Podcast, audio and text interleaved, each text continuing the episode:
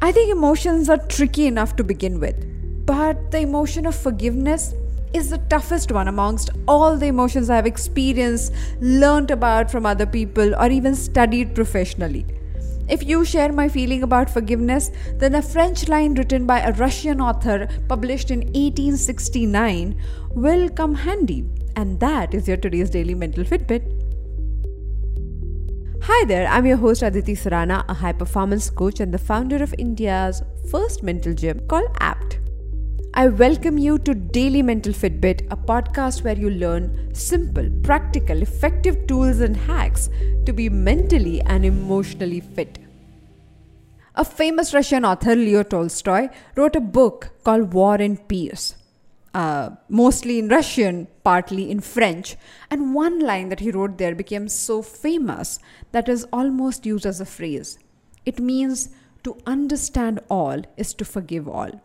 It sounds somewhat like this. Te comprendre, c'est te pardonner. Obviously, I couldn't get the exact French pronunciation, so I used some dictionary.com. But let's pay attention to this idea to understand all is to forgive all. Can we truly understand people? Like professionally, I work as a behavioral analyst, which means I meet people to understand the deepest, darkest parts of who they are and understand the reasons behind their behavior.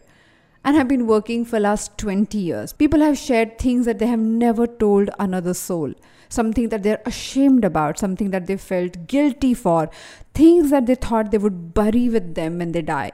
And in spite of being this person who knew these strangers in a deep and real sense, I just did not know them. Now take a moment and think about people who have wronged you, people you're supposed to forgive.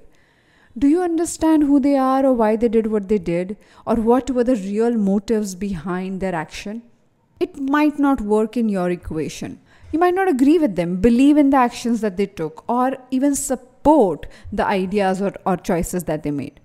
But it is not your story, it is their story. The very moment you understand them, probably you can forgive them.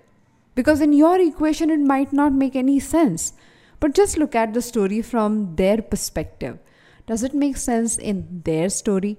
Do you think keeping their desires, their fears, their insecurities in mind, and if you look at them like a movie character, does that justify the choices this person made? Now, let me use an analogy that I borrow from movies. I ask this question often to my students in the class. Imagine a villain who has killed hero's father. Now, simple situation, common example.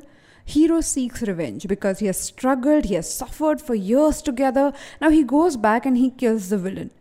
Now, the action of killing is something one should be guilty of. But as the reader of the book or the viewer of the cinema, you are sympathetic about the hero or the protagonist because his story you understand. All the dots connect with you. You sympathize with him and you support him. But we do not know the story of the other person who we are unwilling to forgive. Probably the villain has his backstory. Probably the villain had only valid reasons to kill Hero's father. But without knowing the story, without understanding, you cannot forgive somebody. And interestingly, my friend, when you choose to understand people, it becomes more difficult not to forgive them. Because the very moment you get the context of why they did what they did, it just becomes complicated for you to hold on to your stand, which probably doesn't fit their story. Think about it. More such conversations on Daily Mental Fitbit to claim your mental fitness right away. Thank you so much for joining me today on Daily Mental Fitbit. If you think this episode has left an impact, then please take a moment to rate and review this show on Spotify and Apple Podcasts. It will help other people to discover us. I'll see you tomorrow with one more episode.